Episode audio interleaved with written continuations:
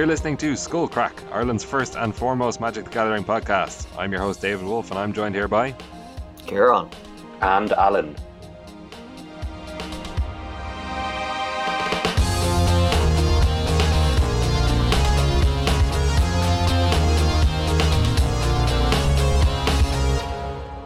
All right, lads, how are you?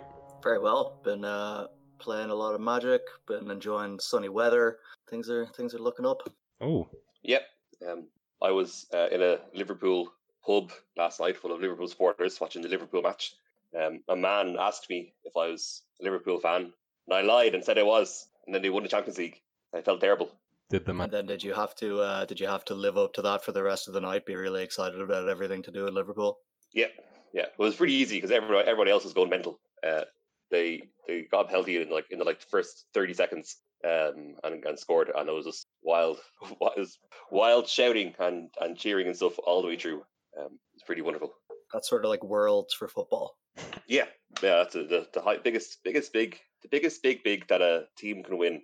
Big deal. Go on, the lads, the likely lads from Liverpool. Yeah. yes. I'm just imagining you, Al, in the pub, like like out of the side of your eye, just watching the other the Liverpool supporters around you, and then like a second later, like doing exactly the same action as another person. yeah, because people like randomly shout stuff at the screen, uh, well, then I stand up and say, "That's a football," and then everyone cheers. Liquid football. Yes, classic. Yep. Well, I had no notion that there was football on because I was away, and uh, we have to apologise for for no show last week. That was because, as I said, I was away. Uh, I was in Da Nang, which was a lovely place, lovely hotel, but um, yeah, all my recording stuff was I was not able to bring with me. So, as I am the one who records the show on my laptop, uh, we couldn't do it. Unfortunate. But we're back. You're back. Yeah. Yes. yes. Uh, and we have a lot to talk about because a lot has happened in these two weeks. So we have a lot of um, we have a lot of new preview cards, and I guess the whole set is previewed now. So we'll just be taking our, our pick of which ones we like of Modern Horizon. So we'll be talking about that and which cards we like, which cards we maybe don't like so much, uh, how it might affect the format, and we also have a little bit of news on the tournament front. So two new tournaments slash series have been, have been announced recently. So we'll talk a little bit about that, and then I will give a tournament report of the arena. Let me see if I can remember the correct title of this: the Mythic Championship Qualifier Weekend that I participated in last week, last weekend. So uh, let's kick it off with the tournament news. So two, as I said, two new tournament series have been announced. Uh, one was announced by Wizards, and the other one was announced by Red Bull. Uh, we'll kick it off with the, the Wizards one.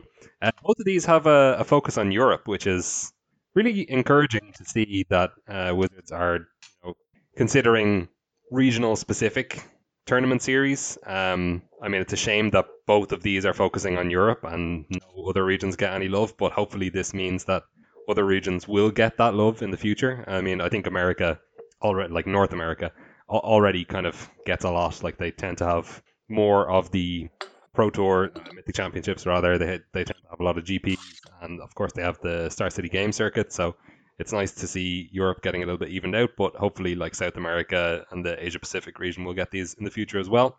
But uh, yeah, so the the first one is the the European Modern Series. I won't give full details on it here, but of course I'll link it in the show notes. Uh, basically, it consists of some qualifiers that uh, stores throughout Europe will be running, and then there'll be uh, finals events. And all this is focused on modern. So the qualifier events will be modern or Modern Horizons sealed, I believe, or Modern Horizons limited. Um, and the finals of these, which the qualifiers qualify you for, will be a mix. So there'll be multi-format events, modern and Modern Horizons draft. Um, and then the winners of those will, uh, although they're regional, so they're like UK, France, Germany, Italy, Spain, Russia, and Poland. And uh, the individual winners will qualify for the Mythic Championship. Um, so this is pretty exciting, and I am jealous that I'm not in Europe to participate in this. How are you guys feeling about it? Are you planning to attend any of these? I guess you'll you'll have to go to uh, the UK if you qualify through any of the local local um, competitions in Ireland. Yeah, I'm uh, I'm definitely planning on on playing. I presume Mal is the same. It's kind of a return to similar events to PPTQs. So uh, the the same stores that are running P- we're running PPTQs around the country are getting to run these events.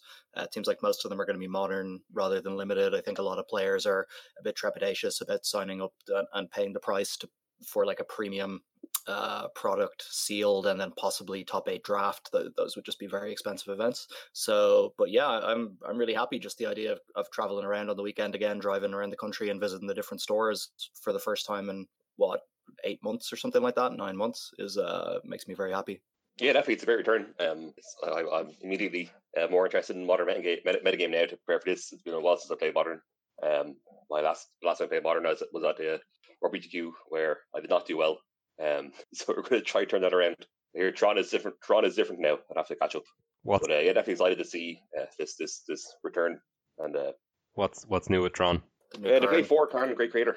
Oh yeah, They have this and, and Mike, Lattice and Lattice and Cyborg, all that nonsense. you better Um, very quickly. yeah, I, I don't have any lattices, but I think um, if I just play Karn the Great Creator and minus it, maybe people will concede um, before I get it out of my sideboard if I don't own it. The price of Mycosynth Lattice now Oh, it's a lot, isn't it? It's 60 quid Six- more? sixty dollars or something. Yeah, it's insane. God damn it. Is it a mythic? Yeah. No, I think it's just only one printing, and it was already popular in like Commander or whatever. Mm, I think it was Mythic in Battlebond. Oh, was it? Okay, yeah, yeah. Yeah, so I mean, that just shows that when you reprint something at Mythic, it barely affects the price. Yeah. Yeah, I'm gonna have to figure out a new modern deck to play as well. Might might be playing some is it Phoenix or something like that, or we'll see how the new set shakes out. But looks like I'm gonna be buying some new modern cards to try out. Lovely. There will be a bit of a shake up to modern with this set, although maybe not as much as you might expect with uh, a new set like this. Maybe Of the Spark might ultimately be more, um, more. I don't know the word, Relevant or Yeah. impactful. I don't know. or have more have more an effect of an effect on the on the metagame. Um, but yeah, this this tournament series is really cool, and I think it could also be like a a precursor to other series like this. Like this is the modern series. Um, maybe they'll they'll run it back next year or next season or whatever, and they'll they'll continue with that, or maybe they'll rotate. They might do a modern series, a standard series, a legacy series, whatever. Uh, that would be pretty cool to see.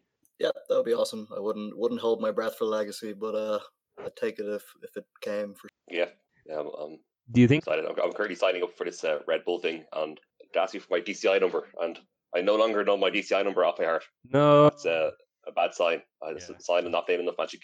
that is not good. I good. have to go to my emails to find it. Yeah, I was exactly the same. I did not know mine off by heart when I was signing up. Um, Yep. Do you think that they decided to do this modern series because modern, like, I'm, I'm sure they have access to statistics, and maybe this means that modern is the most popular format in Europe? Mm, I would say that's probably true that it is the most popular format in Europe, especially in paper now that Arena is out. I would just have to imagine. Well, actually, I don't know if that's true that there would have been a drop off in people playing paper standard. Maybe there hasn't been. But I think it's probably more that they just wanted to do something for the modern players since everything recently has been so, you know, arena focused and limited focused. There, there's been pretty much no modern events, right? And, and no way he's gone. Like, like I don't think uh, like all the MCQs were standard, like none of them were modern, right? So I think it's just to to try and keep modern kind of relevant as a format for those in, in franchise players. I would think. Yeah, I think so. Yeah, that, that seems to be the case. I mean, c- cynically, it's also to promote modern while that you know while Modern Horizons is coming out and move some product. But I think it's you know there's there's good meaning behind it as well. Um, I think it's weird that Modern Horizons is advertised in the Arena client. Oh yeah, that, that was very jarring when I saw it first. I got excited because I thought it would be they're going to release it on Arena. Um, but um, yeah, now it's uh, yeah, clearly they're not. It's strange. It's very unusual. Yeah, it is. It is pretty weird. Like, imagine if you had no idea what it was and you, you assumed, you know, you're coming off Arena and you're like, oh, cool, I'll, I'll buy some paper product with the new set and get into paper standard, and you know, then you find out you can't play those cards. Yeah. Yeah, if only they could release some kind of standard masters. That'd be great. Or is it- What? How? what would that be? They call, It they call it a- War of the Spark. Yeah, a standard legal set that has some reprints, but mostly new cards, and they're all legal and standard. Yeah, and they just have a you know a, a inflated retail price of uh, twelve euro for a pack. Hmm. I'm not sure if I'm on board with this set, but uh, we'll see. We'll see how it shakes out. What Okay. would it be called? I will say I don't get why that why Modern Horizons has this high price tag. It Seems like it could just been normal pack prices. It seems very green to me that it's it's priced above that. Yeah, especially when it's Yeah, new yeah. cards mostly. Like, will, Yeah, because I suppose like the last time we see, like, so, sorry, go on. will- like will, will these cards just always be at a higher price because because they're from a premium set? Like always? I don't know. It's very weird. Yeah, because because got so many different- because there's so many new cards, it's kind of hard to tell which ones are going to be you know big chase uh, mythics or rares. Like it's not like um yeah like Modern Masters three we had. It was very clear with stuff like Tarmogoyf and and Liliana. It was very clear what's uh you know the cards. It's very it's very clear which cards would inflate the price or which, which cards justify the price of, of the product. Um yeah, especially Ultima Ultima Masters was the same. Um, but here it's not so clear why they're more expensive. Yeah. I mean, you could say the same thing about a standard set, but obviously a standard set is at a lower price point. But I assume that just the prices of individual cards will be will be higher in this product purely because it has a higher price point itself. Uh, I, like it's all going to shake out in terms of expected value and things like that. I assume, but yeah, I do think that it, this could very easily have been normal pack price and probably sold better. Yep, totally agree. All right. Well, we have another tournament series here that was announced very recently, just yesterday, I think, and um, it is sponsored by Red Bull, and it's called Red Bull Untapped. Um, again, I'll put the link to this in the show notes, and you can sign up. Anybody can sign up. It's uh, it's a bit of a strange one. It's like kind of convoluted to, to read all the rules and things, um, but basically. It is going to consist of both arena and paper play, and so y- so you can sign up and there's a, a set number of spots. So there's like 256 slots over I think it's four tournaments. There's two online and two and two paper, and so that's like I guess a, a thousand, 1,024 slots altogether between all four tournaments. And yeah, you just apply, but there is preference given or spots taken for certain people. So there's like 16 MPL players are allowed to attend each event and uh, I think it's how many slots? Like 40, 40 slots. Let me check the FAQ here. Uh, it's something like 40 slots for somebody. Sorry, 34. 34 slots for Twitch streamers with more than 10,000 followers. 40 up to 40 mythic ranked players in Magic the Gathering Arena, and minimum 100 players from Europe. So if you are a European Magic player, you should definitely try to sign up for this because they are kind of specifically selecting Europeans. And airfare is awarded from these. Uh, of course, there are there are arena ones as well, so I don't think there's any airfare for those. Well, I'm not sure actually. There might be. There might be. Um, and yeah, the two paper ones are in Italy and Belgium. Uh, yeah, it's very strange. And then, like, obviously, whatever remaining slots are there will be allocated randomly. And yeah, it's pretty decent, pretty decent prize pool for these. I think it's ten thousand dollars total for the for each arena qualifier and sixty thousand for the paper qualifiers. And then if you if you get through uh, those qualifiers, you will earn a spot in the final, and which is also a pool of sixty thousand uh, sixty thousand dollars. And the I think it's the top eight of the final will get uh, will get into a mythic championship as well, become qualified for a mythic championship. So very very strange tournament. Uh, hard to understand. Well, a little bit. It, it took me a while to read through all the all the requirements. And yeah, if you want to sign up, you need to have like your DCI number. You need to have uh, a Faceit account, which I wasn't entirely sure what that was until recently. And you can also do things such as put in your uh, Twitch username or account. And if you have over 10,000 followers, you will very quickly get accepted to this tournament. Obviously, they want eyes on the tournament. But yeah, I think it's it's good. It's a good start, and it's nice to have outside sponsorship in the game. But I don't know, the reserved spots for Twitch streamers with more than 10,000 followers kind of feels bad to me. And also the MPL players getting in for free seems bad to me. It kind of seems like an open series event, but then there's MPL players in it. I don't know, it's weird. Um, and then, yeah, I don't know. Very strange. What do you guys think about this? Um, I mean, they're putting on a free tournament that you know with this huge prize where for them to uh, to stack it a little bit in a way that'll get them PR with with big Twitch streamers and MPL players and everything involved. I think you can't really fault them for that when when you know it's free to to apply to enter this tournament. Uh, yeah, definitely. Um, yeah, no, it's like they say, it's uh, free real estate, it's, uh, free EV to, to supply. Um, I'm I'm in the process of applying now, actually, as well. While I was filling out the form while you were talking. Um, so how many how many Twitch streamers do we have?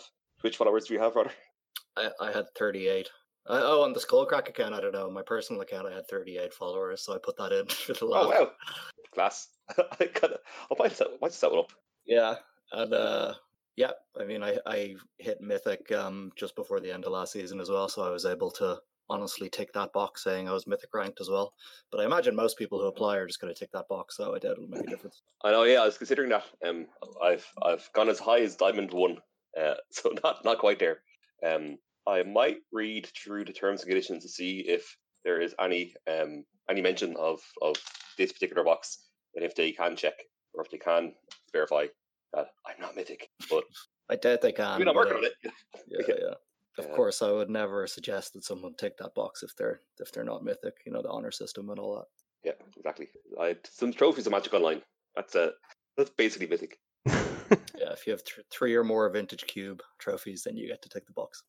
Yeah, if you get like the the, the mythic avatar, um, is that it is? Yeah, the, the mythic avatar, av- the reward avatar, um, that's carries over. I never got one of those. Oh, but mythic is very hard to get. Uh, I I get silver consistently, but um, it's a lot of trophies you need. I think it was like ten, I, keep- I keep on saying it was as if it's it's still there. Obviously, um, I think it's like uh, uh three trophies for silver, five for gold, and uh, uh ten for mythic, like in a standard season. So it's a long time, but um, That is a fair few.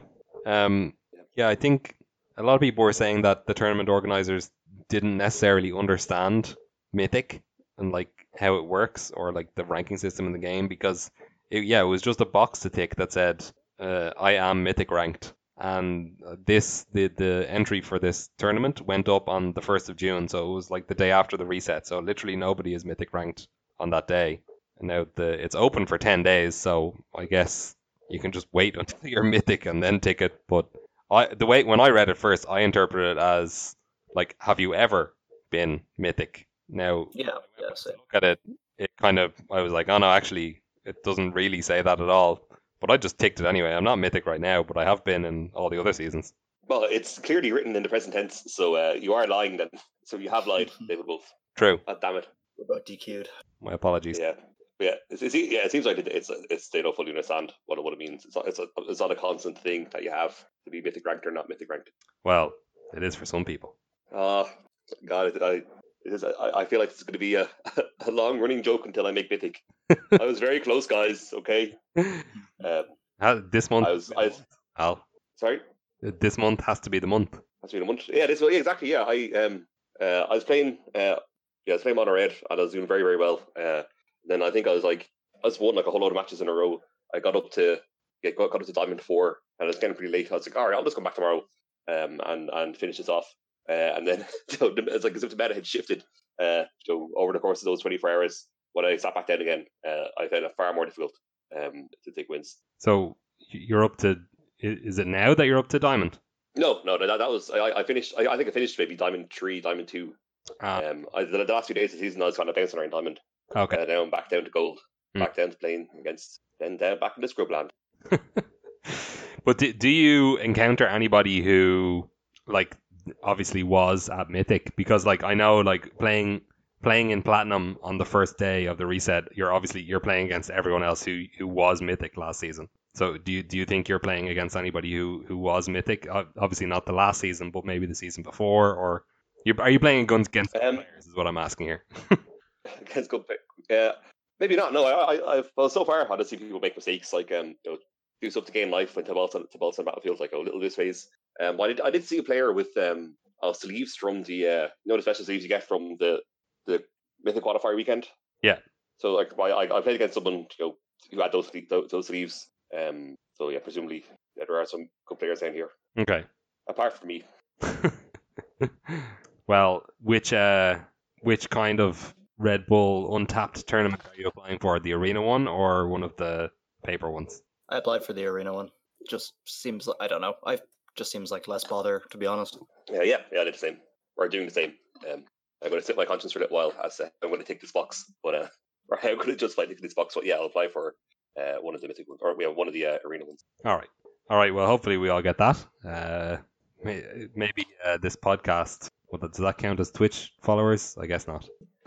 We should Yeah, maybe yeah. we should we should ask a community with our hundreds Yeah. of consistent listeners every week. No, it's less than one hundred. All right. So that's uh that's the two new tournament series in Europe. It's pretty exciting. Interesting to see some different directions being taken. Some some new enterprises underway, and hopefully we see more of that in the future. Yep, definitely. yeah, I decided, fuck it, we're gonna, or I will set up a Skullcrack Twitch um, channel and um, perhaps stream. I guess now that I said it, we gotta commit to it. Um, I, I don't mind streaming every now and then. I can edit. I don't know how to do it, but uh, if you want. we'll figure it out. We can edit, yeah, we can edit, we can edit out the podcast, so we don't have to commit. Um, yeah, maybe we'll, maybe we'll. Oh, I'm I'm gonna leave it in to make sure that you do it. Bollocks. but yeah, uh, yeah, I think that's a good idea. Do do do we already have a Skullcrack Twitch account? I don't even know. I think we might have one that we've never used. Hmm. Okay. Probably, yeah. Well, let's remedy that, I guess. All right. Well, I'll leave that to you guys because I don't don't really have a setup for streaming here. But uh, yeah, coming to a Twitch channel near you soon, Skullcrack. Um. All right. Will we talk a little bit more about Modern Horizons? This time, not talking about the implications or the economics of the set, but rather talking about the cards. Well, boy, are there some cards. there are many, many cards. I would say there's roughly 250 cards, something like that. um, yeah, this this set it kind of came out a couple of weeks before it that it it was basically Time Spiral 2 or Future Sight 2 or whatever. Um, yeah, not Time Spiral, Future Future Sight, I guess. I'm not sure. Uh, yeah, a weird set with a bunch of mechanics and loads of new cards that are like lovingly designed and references to other things. And we kind of saw that with the preview card Cabal Therapist. We've had, we, there's actually there's a few cards in the set that are like slight tweaks on names of of other things uh, that I like a lot. Like we have a whole cycle of forces. Uh, we have a new charm. We have a giver of runes instead of mother of runes. Um, yeah, it's a very cool set. Lots of cool stuff in it. I really enjoyed looking at all the cards, but overall, I actually don't think the power level is that amazing. And a lot of these cards probably won't see play in modern. Yeah, I agree. I yeah, think um, yeah. Sorry, go ahead, Ollie. Yeah, that's okay. Yeah, I, I agree. It's like um, I kind of feel like the direction they took with a lot of a lot of cards is just kind of having watered down versions of the legacy cards, uh, which I think it's not really an approach. You know, it's like a slightly worse Force Will or a slightly worse Water Runes um, that has you know the best part about those cards removed from them. Um, you know, won't necessarily play. You know, if it's if something's eighty percent worse than Force Will, no longer Force Will, and no longer does no longer plays the role Force Will plays uh, in the legacy format. Um, yeah, same with yeah, like to Cabal Therapist. Um, so it's yeah, no, it, it, I, I could be surprised. Um, it's kind of hard to see where some of these cards, slot, like for a lot of, for, it's hard to see how a lot of these cards slot into existing archetypes. Uh, it could be we see new archetypes emerge, but obviously the power level of modern is, is already very, very high. Yeah, they definitely uh, aired on the side of caution for this set. They like, there's a lot of cool designs and stuff in there. A lot of stuff that commander players are going to be re- are going to really like, and I'm sure there is a lot of stuff that's going to see play in modern. But it's definitely not going to turn the metagame, you know, upside down, up on its head, or anything like that. Like even the most powerful cards, like uh, like Giver of Runes, for example, like that seems like obvious that that's going to see play in creature decks. But even looking at it, you're like, yeah, that's not going to be busted or whatever. You know, pretty fair card still. Yeah, I guess like when Mother Rune, when, when Mother Runes comes into play, like you only have that tiny window uh, while it has some instinctness to remove it. Um, I think like Giver of Runes, it's going to be it's going to play out more like um uh like Selfless Spirit, so that kind of thing where it's you just have to kill this creature first before you can kill another creature. Uh, yeah, it's not as disruptive as you. Yeah, and like a lot of people were calling this out like commander masters and stuff like that. Like why why do they bill it in this way when a lot of the cards are like not maybe that good or obviously designed for like casual casual players or not not designed for serious competitive play, I suppose is the way to say it. And yeah, I can I can sympathize with that argument a little bit, but at the same time, most of the cards are like very sweet if they're even if they're not necessarily on their face oh, this is clearly competitive and a four of in whatever deck in modern or creates a new deck based around it. Like, what were they supposed to do? They can't just lean further into how degenerate modern is and make every card cost one or two mana or zero mana and do something crazy. they have to try to diversify a little bit. I think mm, maybe some more interesting answers, answer cards, I think would have been better.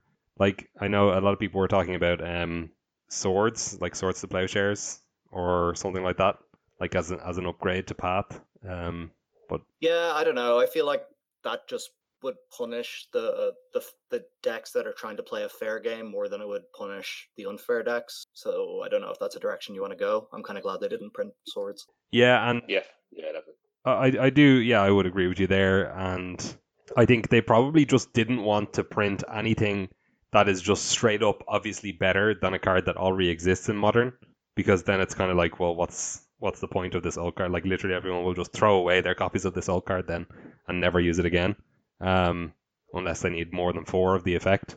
Um, so I I can sympathize with that. There, there's also a lot of cards in here that are just not in any way modern playable, like cards that cost a lot that are just never going to be never going to be played. 100%. And there also ended up being some strong tribal themes, a couple of strong tribal themes. So like one is like shapeshifter changeling style, um, which I, I guess there's just a lot of those, and they they fit into other tribal themes. And there's like slivers, which is pretty cool. There's snow is another theme. Uh, it was it's cool to get like snow basics and stuff back. We have full art snow basics. Um, yeah, o- overall, I like the set. I think it's cool, fun. There's a lot of cards in there. Not all of them are for me. Not all of them are at good enough power level of modern, but there still are quite a few that are good enough power level. Uh, oh, ninjas. That's another. that's another tribe that's in here. I, I do like ninjas. Yeah, like there's like most of that stuff. I'm like, I would have just liked these cards in standard. You know, obviously there's a few cards in there that are way too powerful, but a lot of the new designs I think would be fine in standard and would have been fun to play with there. And they just won't get to see play in modern like at all. Yeah, yeah. Um, oh, the, the limited format looks pretty sweet. Uh, Yeah, limited looks like it'll be fun, but again, they the packs are double the price of normal packs. So how much are people really going to get to play it? yeah, true. That's that's unfortunate. Um, yeah, ab- about your point about cards being too good for standard, I I definitely agree with that. I think there's a lot of cards in here that would be really, really good in standard. Some of them probably would be too good, as you mentioned, but there, there's a lot of them that would be appropriately power level uh, or appropriate power level. And I think it is a shame that we won't see a lot of these in standard because, or that we don't see them now in standard because uh, they are, they do look pretty cool and, and they would be interesting to play with. However, because it's like future sidey and there are so many mechanics in the set, I think there's over 30 mechanics or something more than that in the set. Um, it does lend itself well to what exactly what happened with Future Sight, which is, oh, these are cards from Magic's future. We're pre-printing them rather than reprinting them, and they might show up in the future. So there are a lot of mechanics in here. So anytime one of those mechanics shows up again, like we have like level up, we have things like delve and like outlast, uh, exploit, like really some mechanics that you're like, oh, didn't expect to see that. Uh, unearth, flashback. So all, all these all these cards could potentially be printed in standard in the future, depending on you know is the is the format right for it? Is that mechanic being used? And does it like fit with the world or whatever? So I think it's uh, I think some someday these cards could see the light of standard. Totally. Yeah, that'd be That'd be great. Uh, so I think we we've each chosen a couple of cards to talk about. We want to do a, a round table. Uh, Al, do you want to start? Uh, yeah, so um, so one, one kind of sticks out to me straight away is uh, our the new Planeswalker, two mana Planeswalker. This is uh, Wrenn and Six. It's a uh, red green for a legendary Planeswalker Wrenn. It's uh, plus one is uh, yeah comes in a three loyalties. Plus one is return up to one target land card from your graveyard to your hand. The minus one uh, deals one damage to any target. And then a minus seven of you get emblem where uh, instant sorcery cards in your graveyard have retrace. Um, so obviously it's like you know on the face this is a you know, a low power level card.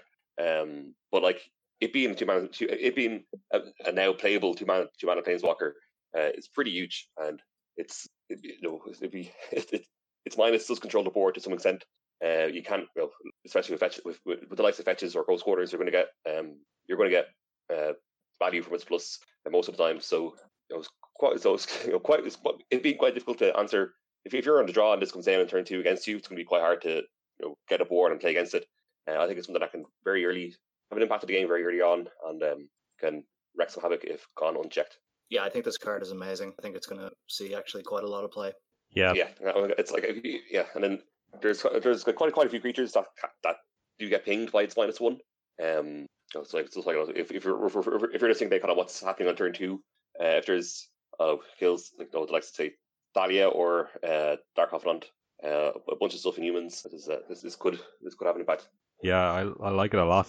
Um, it's only the second two mana planeswalker ever, right? The first one was Tibalt, and he's not very good. So this one being actually quite good, offering card advantage, offering potential removal spell, or just like one damage. Well, it could be three damage, split up over over three turns if it's not being attacked. Um, seems very very good. The ultimate is not like amazing, but it's still good. Good card advantage, um, or card selection, I guess. And yeah, it's just it's kind of like a cheaper Crucible of Worlds in a way, but I guess it's also color restrictive. So yeah, it seems quite good. What what kind of decks would you see it in? Yes, I'm not quite sure. I guess um, the kind of the first thing you're kind of thinking of is kind of like a well, your, like your mind first goes to kind of big Ponza deck. Then I think you want to have you know, some number some number of instant sorceries uh, to you know, your deck to take advantage of this. Um, yeah, so maybe some kind of like a uh, like like Scapeshift deck or a Temur like there's like a Temur Scapeshift deck. Um, something to kind of yeah give yourself some advantage uh, to take a little bit of control of the game very early on. Um, and just basically another way to gain a lot of advantage later on if you do manage to hold it. Uh, yes, maybe some kind of Scapeshift deck. Yeah, I could I could see it saying seeing play in uh, Jund as well. It is a pretty grindy card. Yeah, yeah. Depends on what flavor of Jund is good at the time. Like sometimes there's like more aggro versions of Jund, sometimes more controlly grindy version, so that that could it could fit in there. Um, I don't really see any new style of deck around it, but I mean, like like you mentioned, Ponza, it does seem like it would just slot straight in there, fits with the colors that it already is. It does everything that deck, that deck wants to do, and the instants and sorceries like your land destruction spells from the graveyard. Maybe you play more of those. Um, yeah, seems seems like a good card. I don't know if it's it's not always going to be relevant. I think, but the fact that it can come down on two and just get you a fetch land back straight away or, or ping something off the board, I think is definitely really good.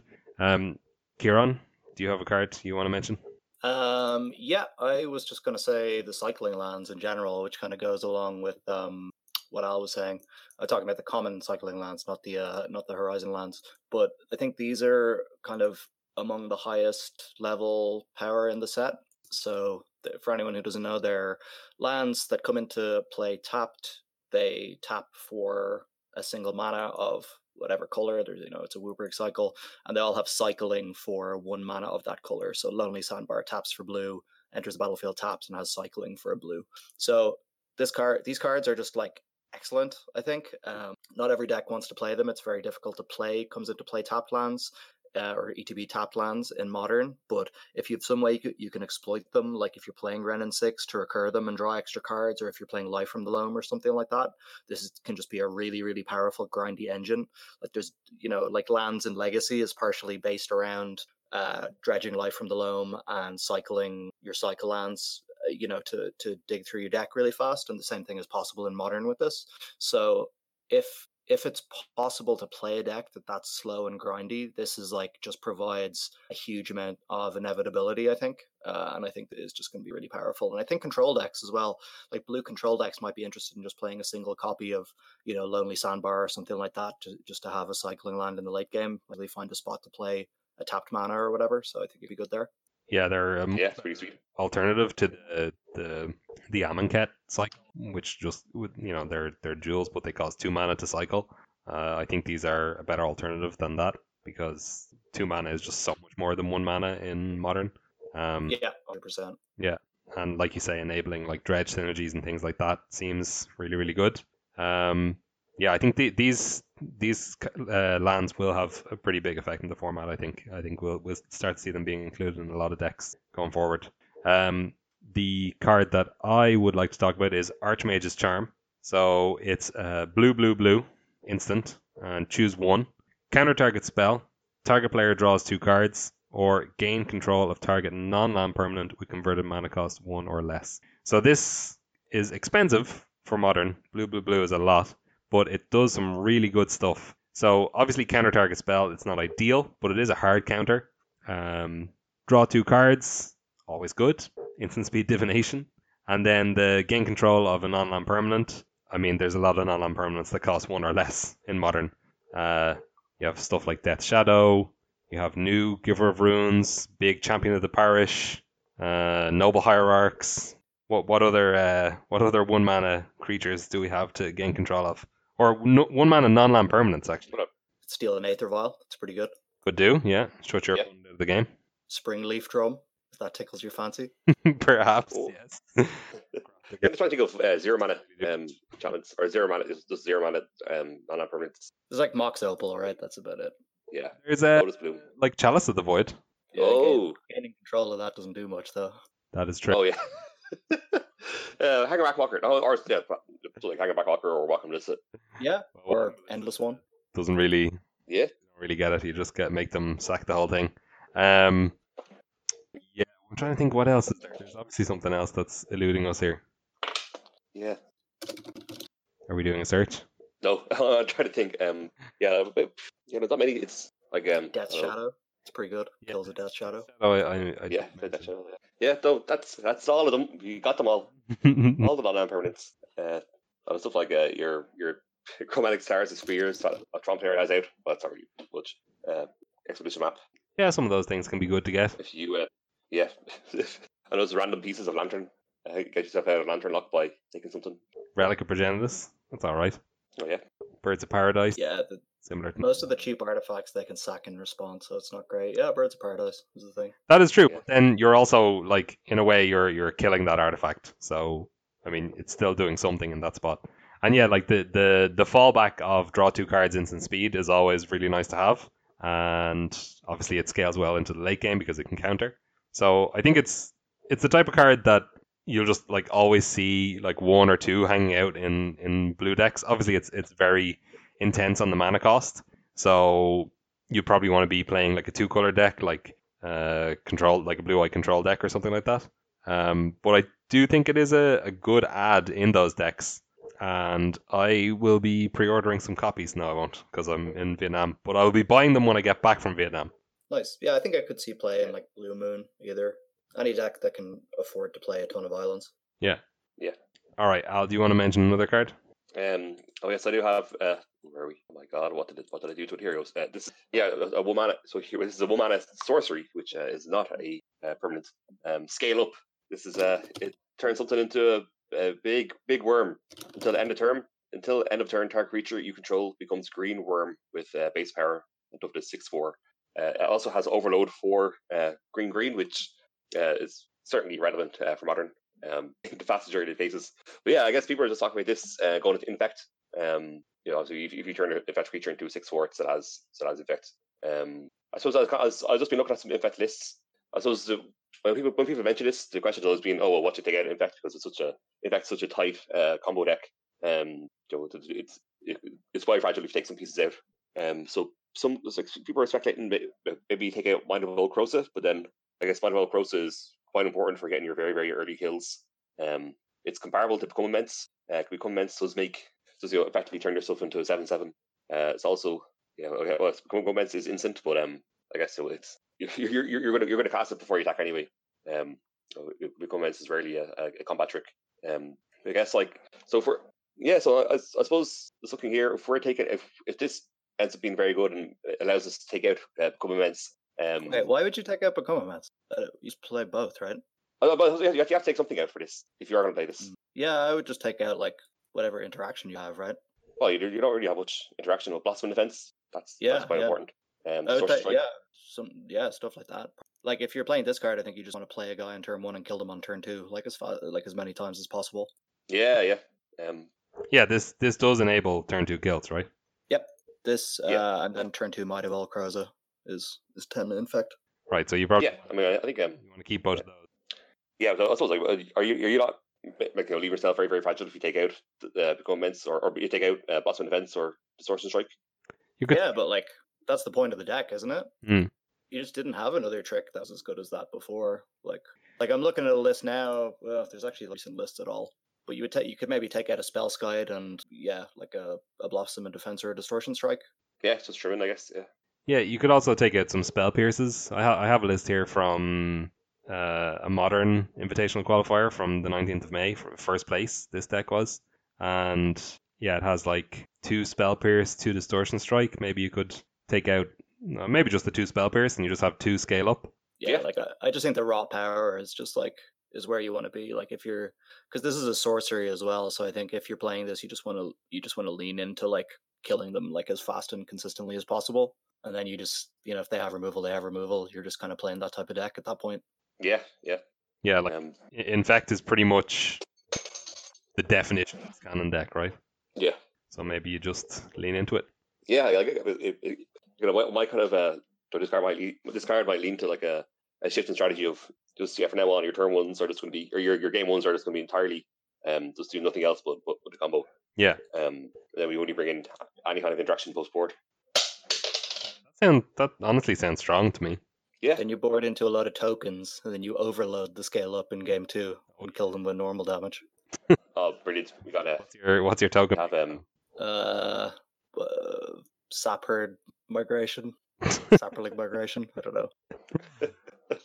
glass. Could be um monastery mentor because like the deck already plays well. It has noble hierarch, so you can make white mana.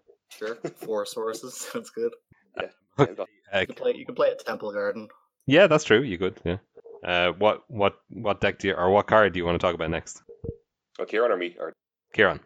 Me. Um, I like Ranger Captain of Eos. Okay.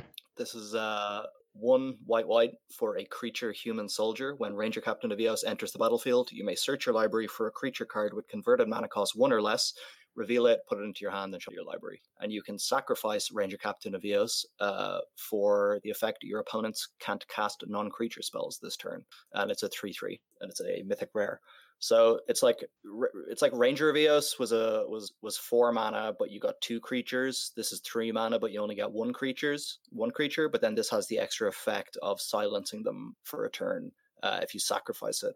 So I think this could be interesting in like some kind of like four color or like maybe Mardu Death Shadow deck or Esper Death Shadow because obviously it finds Death Shadow with the uh, converted mana cost one or less, um, and then if you're playing some kind of all-in combo version of Death Shadow, where you just want to kill them with like mutagenic growth and Temur Battle Rage, you can sacrifice the Ranger Captain of Eos the turn you do that, uh, so they they can't counter it or, or remove your Death Shadow, shadow or or anything like that. So uh, that that's kind of the first place I thought of it. And then it's also just like the second effect is just good versus a lot of decks, where you can just sacrifice it on your opponent's upkeep if you think they have a sweeper that turn. Against Storm, obviously you can you can keep the game going for an extra turn, stuff like that.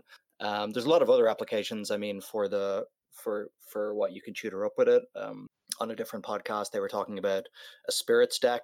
You know, where this gets. Uh, I think it was Jerry talking about it on the game podcast, but he was saying you can get your um, Ugin's Conjurant with this uh, in your spirits deck for your Celestial Kirin combo.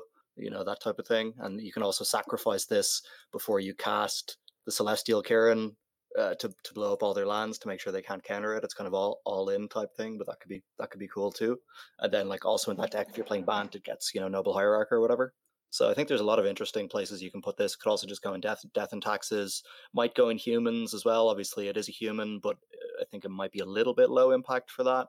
Like uh, searching up a one drop after you're already on three mana. I'm not sure how much that does in the humans deck. Yeah, that that that interaction with spirits sounds pretty pretty sickening. that sounds great.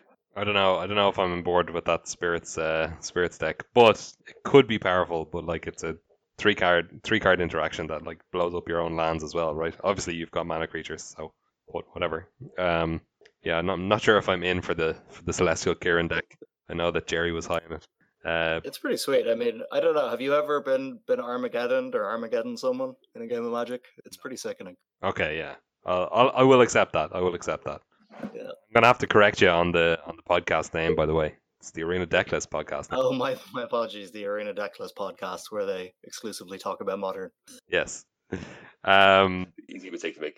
yeah, I think I think you did bring up all the all the points that I was gonna talk about with this card. Yeah, it's it's a human. Um, yeah, I, I think there are decks that can use every part of the buffalo on this card, and that makes it good, good enough. Yeah, Yeah. definitely. It just does a lot, right? Yeah.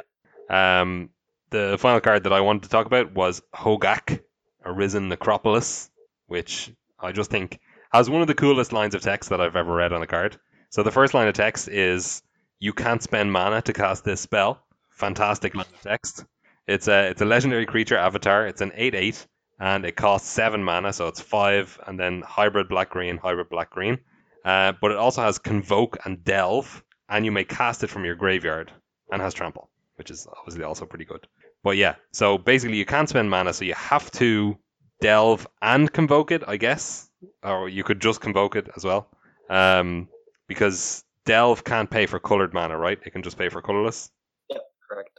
But convoke can pay for colored mana. So the the the hotness with this card or the deck that people are talking about is uh, Bridgevine. So it's a, it's a, a deck that I really like, and I was very interested in it while it was kind of on its on its rise there for a while. So it's with the it's with Vengevine and Bridge from Below and like Stitcher Supplier and and Bloodghast and all those cards. And yeah, there there there is or there are a number of avenues to casting this guy on turn two. Um, of course, you're very sad if it gets Path to Exile because you probably put quite a lot of uh, of effort into casting it. But I don't know if Path to Exile is all that played even Modern anymore. It's uh, obviously it is still played, but um, I, I don't really see it being discussed or talked about. Like the, the format is very fast nowadays. Um, but yeah, this can't be fatal pushed, can't be bolted, obviously. Um, there's a lot of removal that it dodges, and it, it has trample, so it's it's going to end the game in short order. So you do things like Stitcher Supplier into another Stitcher Supplier, and that, that can be enough. Or you can do things like Stitcher Supplier into Carrion Feeder and another any other black one drop or green one drop, whatever. Uh, and then even if you've milled it from the Stitcher Supplier, you can cast it because it's in the graveyard, and you can cast it from the graveyard. So I think this deck or this card does a lot in that particular deck. I don't know if it has a place in other decks, maybe like some kind of like zombie deck, possibly.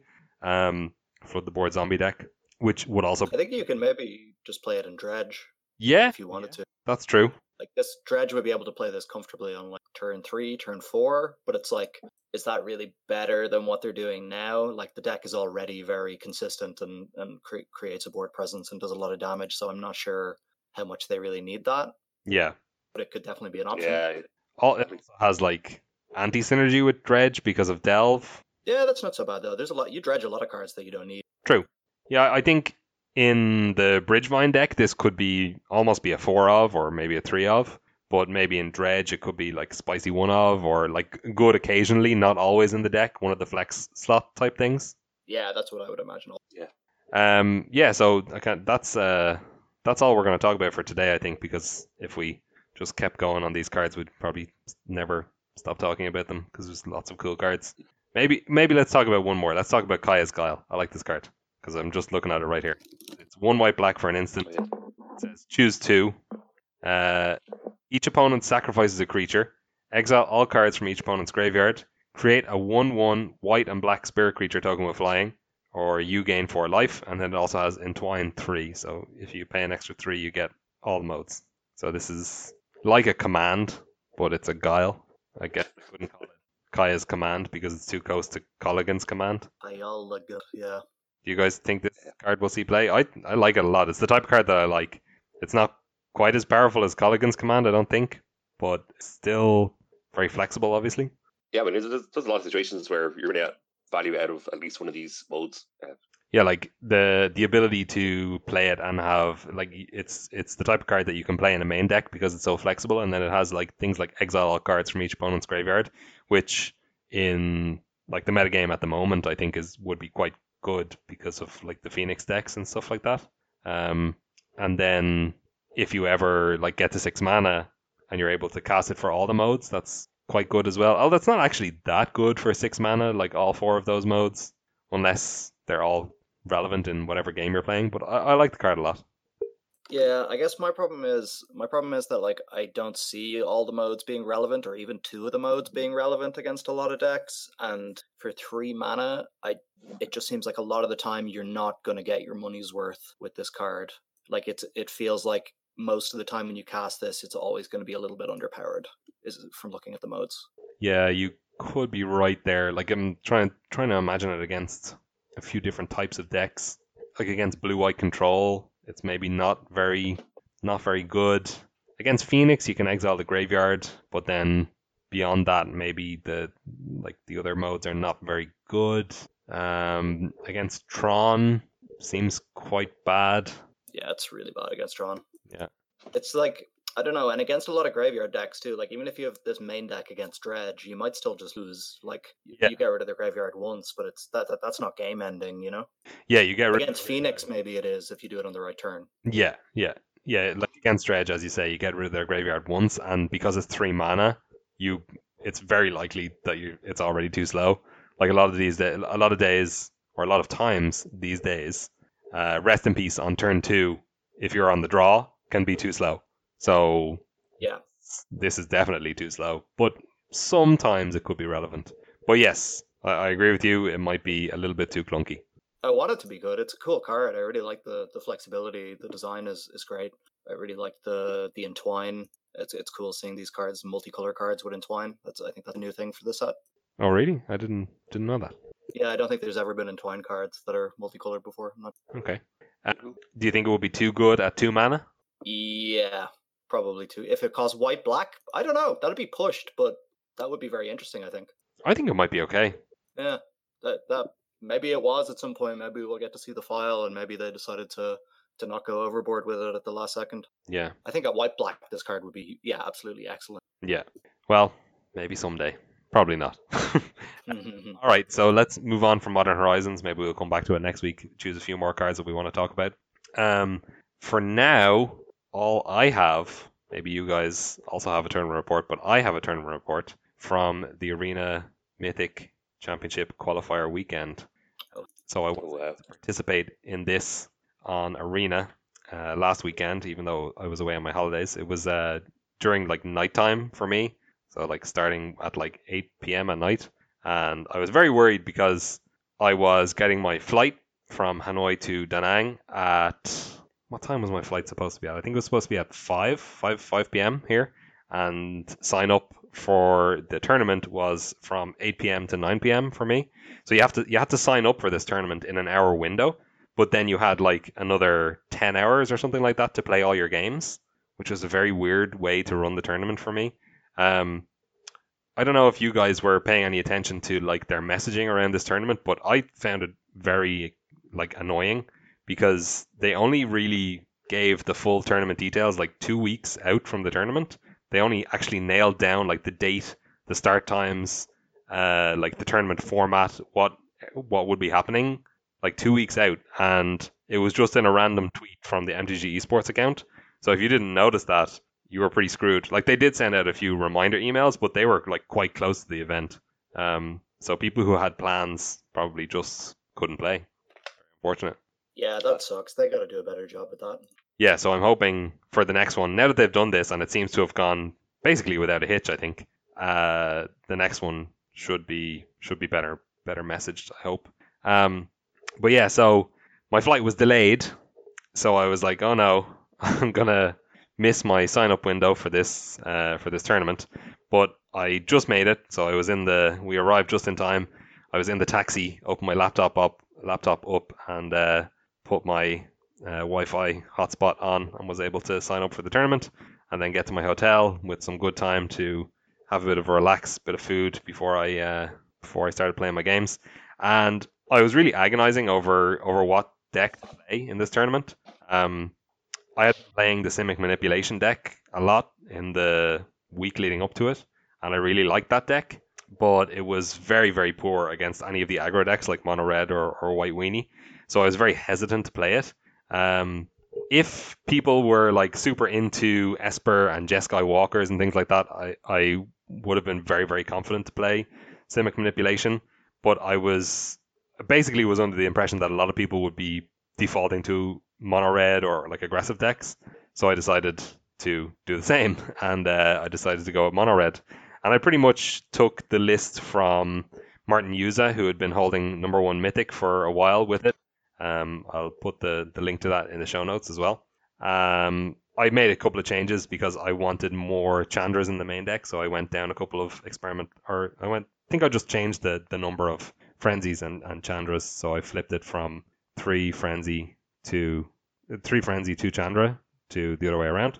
And uh, yeah, I think I was I was happy enough with that change. The change was okay, but I did not make day two, sadly. So the the tournament structure was that you joined the event and you had to play until eight wins. So kind of like any of the other events on Arena, you could play up to the maximum number of wins, or if you get two losses, you're out. So I got two losses uh, after four rounds, uh, and then I was out. But um, I did record some notes for the matchups. So uh, round one, I was versus Mono Red, and I won game one. I mulled to five on the play, so I started off feeling really bad, but then I ended up winning that game. Uh, and then in game two, my opponent mulled to six, and I just won there off the off the back of having more cards. Uh, in round two, I played against Grixis. I was on the play, and my opponent mulled to six again, and I won game one. In game two, uh, what happened here? Let me read my messy notes. So in game two, my opponent shocked himself turn one to play duress versus my all creature hand, and then also shocked themselves turn two. So I was able to win off that. Uh, they didn't dress you again, did they? say that again. They didn't dress you turn two as well. No, I think they I think they thought erasured me or maybe removal spelled, but like something that was effective anyway. But just the four free damage and then the one wasted card was enough to was enough to put it in my favor. Uh, in round three, I played versus Blue Red Phoenix. So Blue Red Phoenix is like toughish matchup for for Mono Red. It's it's kind of even because they do have the the cheap removal, and like if they get like a Saheeli on board, then you're pretty screwed. And also they can turn the game around really really fast, especially with Saheeli.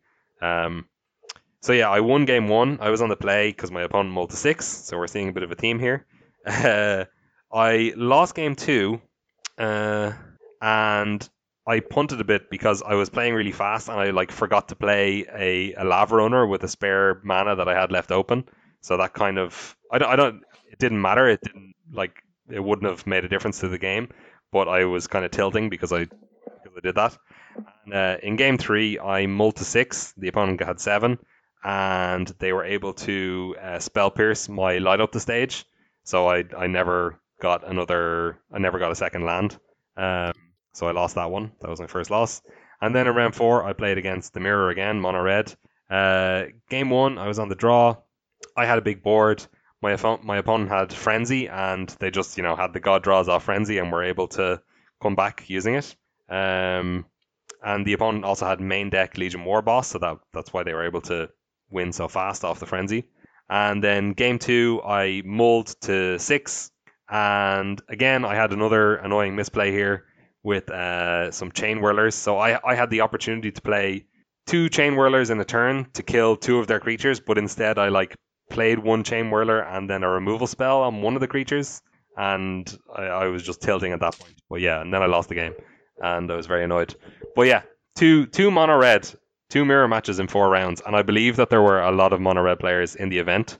So I think it was a, a popular choice for the weekend. I don't think it was a bad choice either. Um, I think it was okay. If I didn't misplay and got a bit luckier, then I could have been okay. Um, but I think the real the real good choice for the for the weekend would have been the Golgari land destruction deck or uh, deck. I think those would have been the actual best choices because they match up very well against Mono Red while still also being quite like proactive and they can take games from the slower decks. Yeah, I think it would have been yeah. a good choice. I d- I don't know if the mono red matchup is that good though. Like you're basically just reliant on Wild Wildgrowth Walker and everything to do the job, and then kill kill them with a Carnage Tyrant or something. It has to has to go pretty much one way for you to win against mono red. I feel like this is in the yeah, I guess in the land destruction deck. Yeah, with the land destruction deck, which we've all been playing for some reason, even though it's terrible. yeah. Well, you, you know, you yeah, you have the Wild Wildgrowth Walkers basically is is the advantage there. Like if if generally if you get one activation off your Wildgrowth Walker, you're gonna win at least game one. And then you also have a bit of removal to back stuff up, and you do have cards that can remove frenzy, like Assassin's Trophy and like maybe Casualties of War or Ugin. So and obviously you can win pretty fast on the on the backswing, like if you have a Nissa or something like that. So I think you can be favored against mono red, but there are certain builds that are not favored. I think. Yeah, Yeah, I, I, I just haven't found it great, but I think, but uh, yeah, I totally agree that it would have been a great choice for for the tournament, though, as we can see by it, it making the top eight and everything. Yeah, so apparently the the day two, the day two conversion, I think it was all, all players who got seven two or better in the original event, maybe even seven one. I didn't actually know it went down to six two on tiebreakers as far. Yeah, it was it went down on breakers. Yeah. Yeah, and that was another thing that they didn't announce that uh, your highest mythic ranking was being used as tiebreaker. So a lot of people didn't know that and were quite annoyed that, and they were like, "Oh, I would have tried for a higher rank if if I had known." Which honestly, I mm, I don't 100% buy that argument because at some point, if you're a high enough rank that you're you can guarantee your top 1,000 at the end of the month, you're going to be like, "Okay, I'm going to stop playing. I don't care if I'm 500 or 700 or 300 or number one. I'm glad that I locked my my spot." I wouldn't. I'm not going to play anymore for fear of losing. So I don't know if that's a legitimate complaint or what. Yeah, I, d- I don't think anybody would have kept playing. Like if they were like, yeah, no, I don't buy that either. For like for Yeah. breakers when you don't even know, you don't even know what the record is to get in. Like I was gonna, I was convinced that you would have to be at least eight and one to get in to day two, but I was. I would have personally, I would have brushed up on my, on my magic trivia for tiebreakers because that's the way it's going these days. Apparently, Yeah, that's it. Red Bull tournament, Magic Trivia. And before people correct us about that, we, we know that this has been changed. But yeah, Magic Trivia. yeah, but still, now we know there's a precedent now. So for the future, we all have to make sure we're up on it on the lore. Yeah. Well, Wait, wait, is it- I know this is a joke, but well, what, what is there background to this? Is there? Yeah, originally the Was that a Red, the Red Bull Face It tournament rules had announced that if there was a draw game, it would be it would be reconciled by a, a magic trivia question, and whichever player got the answer right first would win the round. But they've since removed that. What? Yeah, Jeez, was was it supposed to be a joke or? no, it was really in the rules. well, wow. they've said that uh, they said on Twitter that it was an old version of the FAQ, but I don't buy that at all. I, I think that they actually put that in there and then they didn't realize that Magic players would not take kindly to that. And they're like, oh, I mean, it's just so ridiculous. we'll but I mean, there are serious organizations that, that do tournaments for all sorts of games. So I don't know how that how that got in there. Maybe it was a joke, a placeholder or something yeah, got maybe. left in by Yeah. accident. Maybe. True. This, this is why we use Lorem Lorem Ipsum. True. Um, so, are you guys going to be participating in the next one of these? Hope so. Yeah, absolutely. I'm gonna try. Uh, I'm gonna try harder than I tried before because I didn't try hard enough apparently. Definitely. Yeah, I've had a bit more time. I, I managed to get mythic at the at the end of the month, and that putting you into platinum straight away removes a lot of kind of crappy grinding for this month. So I've already made it back into diamond now. So I'm gonna I'm gonna definitely spend a couple more hours per week trying to uh, trying to get mythic earlier in the month and see how I can do. Nice. Nice. Yeah, earlier in the month is better because you you get placed in at a higher a higher number, so you you need to do less matches to maintain it. So I think Yeah. Definitely putting in a bit of effort at the start of the month is better. Um, but yeah, I think uh, I think that's all we have for this week, right? Unless you guys have a tournament you want to talk about. No, I'm good, and I gotta go and play this uh, modern online MQ. So Oh, okay. Good luck. All right, so if you want to contact us, you can email us, skullcraicpodcast at gmail.com. You can email, email us with corrections for the show or whatever you want. You can tweet at us. You can say whatever you want in a tweet. I think tweets are tweets are fun when they're angry. we're at Skullcraic on Twitter. That's uh, C R A I C. Uh, we have a Twitch channel now, twitch.tv forward slash Skullcraic. Um, I had set this up during the episode, uh, so it looks like it's a thing. I, if I just type in, so it's like I, I literally just set it up. Um, so Skullcraic was not taken. Um, if I type in twitch.tv slash Skullcraic, what do I get? Does this will this work? Um, I think yes, it does. Great. Oh, we have two followers, zero videos, zero clips, zero sorry, zero followers, two following. Okay. Uh, so so for so uh, follow us on on twitch.tv slash skullcraic. Uh, hopefully we might stream a little bit. Um, well, I guess we have to now. Um, I I have uh, medium.com open in front of me with an article of how to stream on Twitch. Okay, So um, see how, see how complicated this is, and uh, I'll try and get something up and running. All right. you're you're on the hook now for it. Well, you do have your nice your nice headset, so I think uh, that's excuse enough to, yeah. to start streaming. Exactly. Yeah. I I, I looked apart. I looked apart. Ah, I got to keep my room cleaner than usual. Bollocks. We're going to have an insight into my life.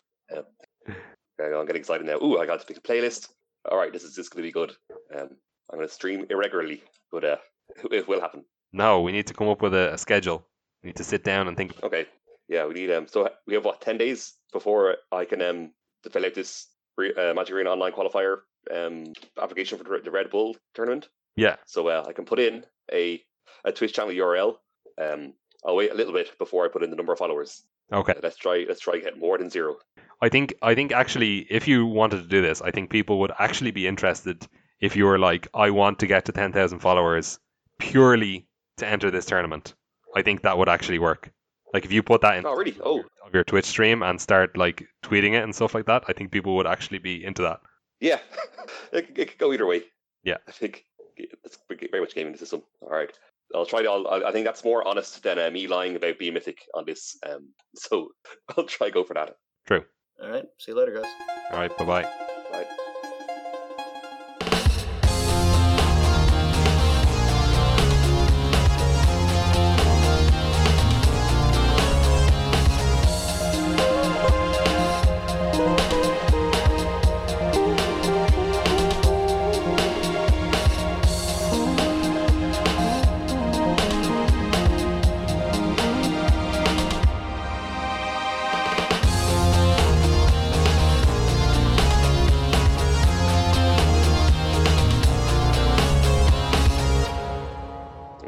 Wolf.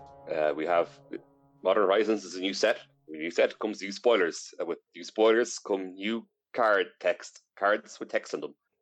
um, are you ready for another delve into the mind of the Rosewater Stone? Oh, lovely. Yes, these are my favorite.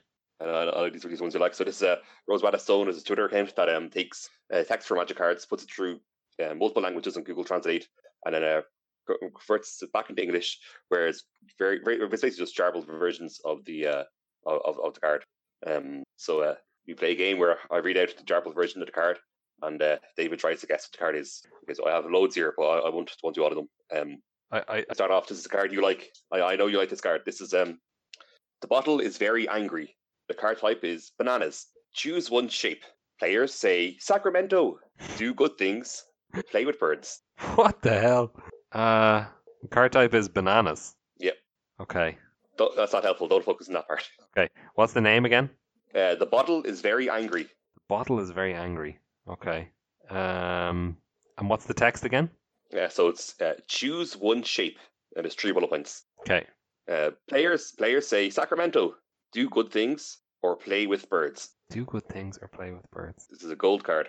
Right. Yeah. So it's it's a charm. Uh, no, No, but it, it's a no, it's a modal spell. it's a modal spell. It's a modal spell. Uh, Okay, and the first one is like sacrifice.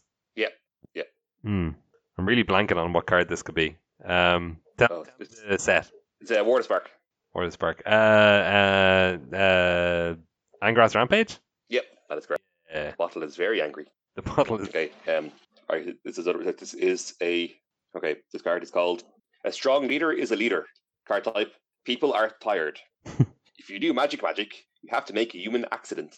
That's it. That's all it is. Yep. Yep. Oh, it's a yeah. It's a it's a creature. Huh. So it's like yeah, more to it.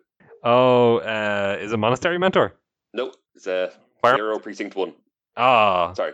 Okay. Well, I was close. Yeah. I we're close.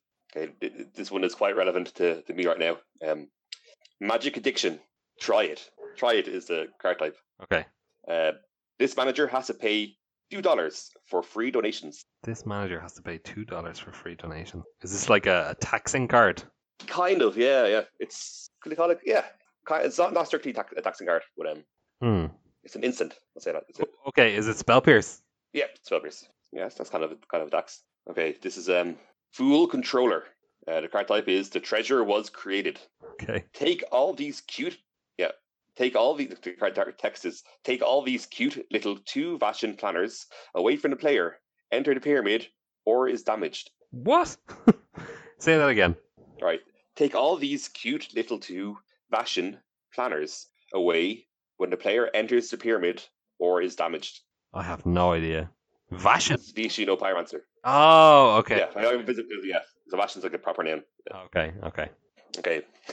this is one of my favorites. Uh, will this be the last one? Um, it was two more, two more, including this. game. Okay. Nicholas. Sorry, so the the the the card text is sorry, the card name is uh, Nicholas. Nicholas Arizona. So Nicholas, comma Nicholas Arizona. the card type is nice pick. Okay. You can't use your money to save money. Um, as two keywords, okay and yes. Uh, there's there's a rhyme text for the keywords, but I won't uh, read them out. Uh, you're crazy from your cemetery, Arizona, anti popes. What? The last line of text is that's it. that certainly is it. So hold on. The two the two keywords are okay and yes. Yeah. Yeah. What? Um, if I uh, there, there's reminder, reminder text. So, but yeah, slide okay and yes. There's a reminder text. Uh, the reminder text is all characters in the game share the color for one or one. Your two companies can get a credit card for one. The name of God. I have no idea. This is uh, Hogaak, Arisen Necropolis. Ah, god damn it! My favorite, my favorite card. how did Uh, how did convoke and delve become okay and yes? yeah, I don't know actually, and it trample becomes that's it. I, don't know how that, how that, that works. Um, okay, uh, the last one is ancient history of Corona. Uh, card type is hurry up. Uh, the consequences of disasters mean change of plus two plus two lost speeds. When the when adding when adding magic to your important step, you change to plus four plus four instead of animals. Is it Might of Old Krosa? Yeah, yes, Yeah. yes. That's possibly too obvious, but uh, Well, just flavor text is plus two plus two and plus four plus Yeah. your most important step. Everyone knows your your main phase is the most important step. four. Um, uh, flavor text is sometimes drinking alcohol is even more important. That's so I true. actually don't know the what the what, what original um, text of this was. Prosa. Sometimes drinking alcohol is more important. This is the original printing. Uh, if it opens, sometimes even humble forest creatures were gifted with the mighty emanations from the past. Um, yeah, so that translate, translates into uh, drinking alcohol is more important. so, yeah, I don't think I've ever heard a better translation. Yeah, exactly. Um, All right, I love these. More of these. okay, I feel bad because it's a, it's a less effort required. Um, Yeah, I mean that's usually, if I haven't thought of something, this we does do this, which is fine, I guess.